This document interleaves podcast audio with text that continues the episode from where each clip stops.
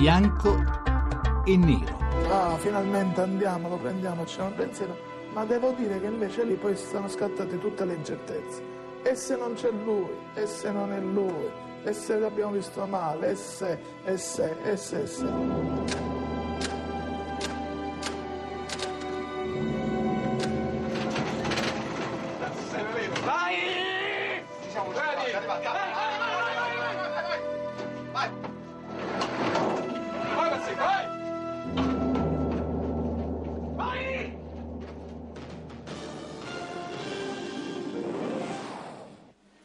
Buongiorno e benvenuti al TG2, edizione straordinaria, 11 e 38 minuti per darvi eh, una notizia che è arrivata pochi istanti fa, è stato arrestato Bernardo Provenzano, le 17.43 minuti, benvenuti a Bianco e Nero, avete sentito alcune battute di un documentario Scacco al Re, la cattura di Provenzano, prodotto per Rai 3, eh, nella, subito nell'immediata, nei giorni successivi alla cattura di Bernardo Provenzano, appunto l'11 aprile del 2006, dopo 43 anni di latitanza. Oggi ne parliamo perché lo sapete, Bernardo Provenzano è morto, è morto in eh, prigione a Milano, nell'ospedale dove era assistito. Noi di questo parliamo in questa puntata di Bianco e Nero, cercheremo di ricostruire la sua vicenda umana e criminale, cercheremo di capire che cosa ha segnato, che cosa ha rappresentato per la storia della mafia Bernardo Provenzano, le inchieste in cui è stato coinvolto, le stragi, gli omicidi e anche le inchieste di cui poi ancora oggi si parla, come quella sulla trattativa tra Stato e mafia. Lo facciamo con due ospiti che sono Alfonso Sabella, che è stato procuratore, sostituto procuratore del pool antimafia di Palermo con Giancarlo Caselli. Dottor Sabella, buonasera. Buonasera.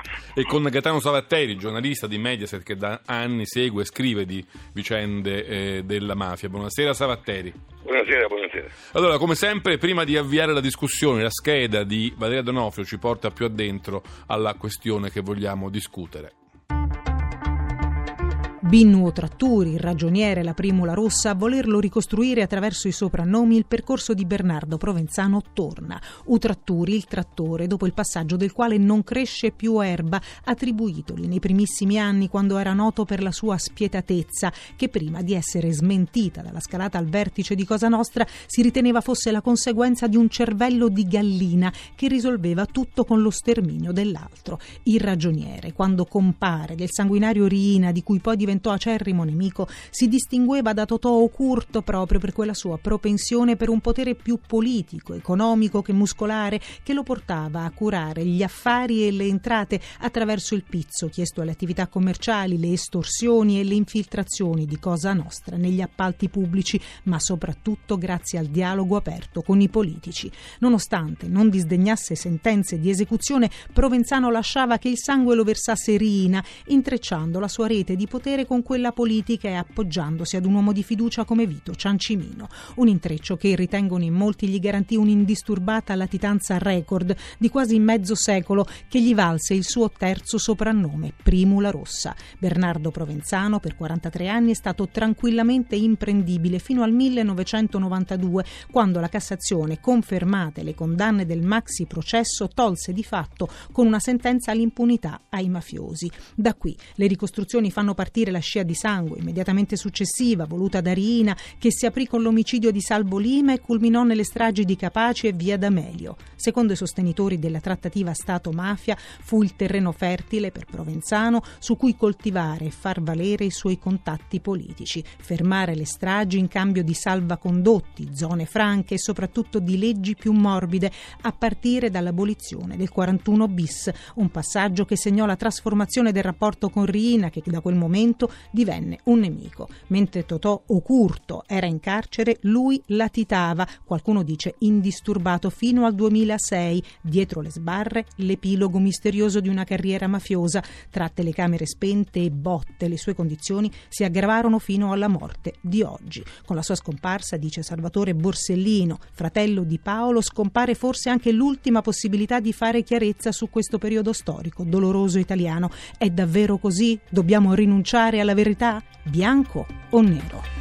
Questi temi di cui parliamo in questa puntata di Bianco e Nero, la morte di Bernardo Provenzano, ci porta ad interrogarci sulla sua vita, sulla sua, mh, sulla sua carriera criminale, sul suo ruolo all'interno della mafia. Lo facciamo con Alfonso Sabella e con Gaetano Savatteri e subito da Sabella vorrei entrare per cercare di riportare un po' alla storia alla cronaca la figura di eh, Bernardo Provenzano che quei 43 anni di latitanza hanno un po' collocato nella mitologia della, del, della mafia. Chi era Bernardo Provenzano e cosa ha rappresentato per Cosa Nostra, Sabella?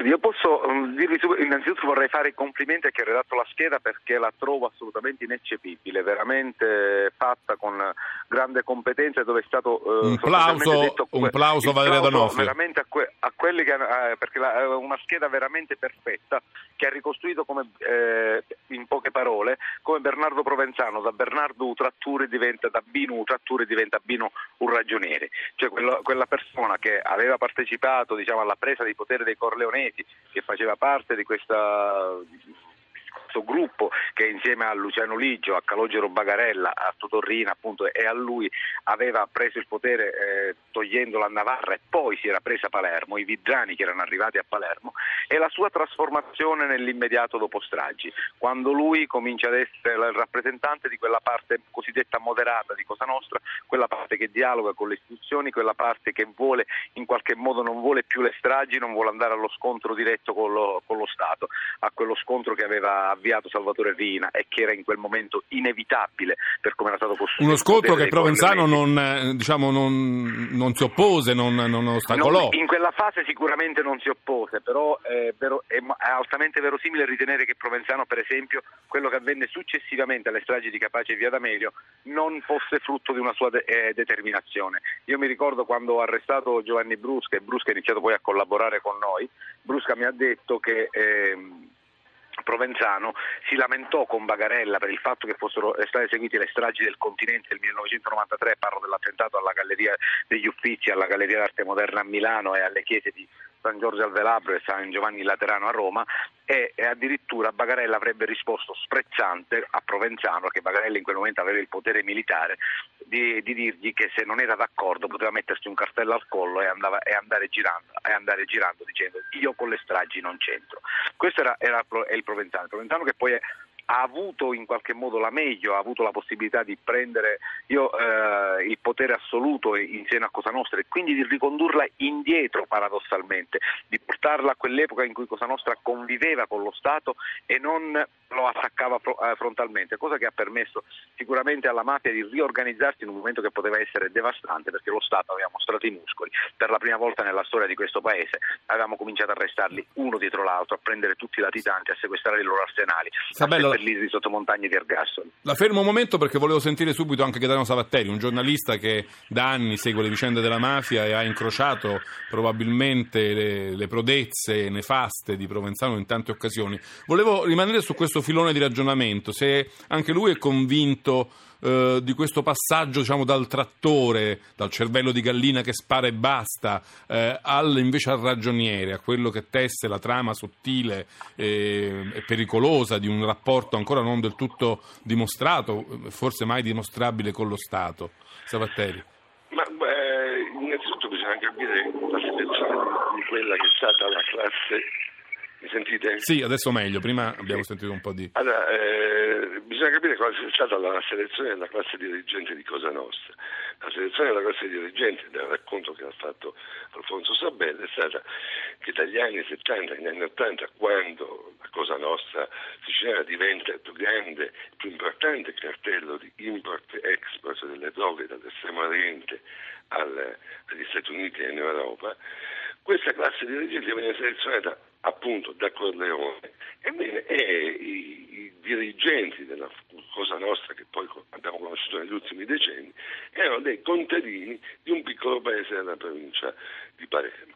Dei contadini semi-analfabeti, abbiamo visto i pizzini di Bernardo Provenzano, in quale non lingua sono scritti, abbiamo visto che cosa erano capaci di fare, appunto, sanguinari, eh, crudeli, capaci di uccidere, di impugnare le pistole ma nello stesso tempo una classe dirigente che ha saputo adattarsi ai momenti. Dottor Rina a un certo punto aveva creduto, probabilmente imitando quello che era un clima di violenza degli anni 70, aveva pensato che essendo detentore di una violenza spaventosa, questa violenza avesse un peso politico e che questa violenza potesse essere utile ad eliminare i nemici interni ma i nemici esterni, magistrati, giornalisti, giudici, poliziotti, carabinieri, cosa che ha fatto. Bernardo Provenzano in quella fase non è molto distante da Dottorina, anzi, sia pure con le debite differenze di cui poco sappiamo, insomma, le abbiamo sapute in seguito, è sicuramente d'accordo su questa strategia. Nel momento in cui Dottorina viene arrestato e bisognerà capire anche se in quell'arresto Bernardo Provenzano in qualche modo ha avuto un ruolo, sei stato il traditore, meno, no? Ma ne parleremo appunto forse probabilmente dopo. Ecco, questa classe di dirigenti si seleziona in due modi, con la furbizia e con la latitanza. In questo senso Bernardo Provenzano è uno degli ultimi che abbiamo conosciuto, dei grandi boss in cui la capacità di resistere alla latitanza era già eh, oggetto, come dire, era già, faceva già selezione. Il boss era boss perché era capace di rimanere latitante 10, 20, 30, 40 anni.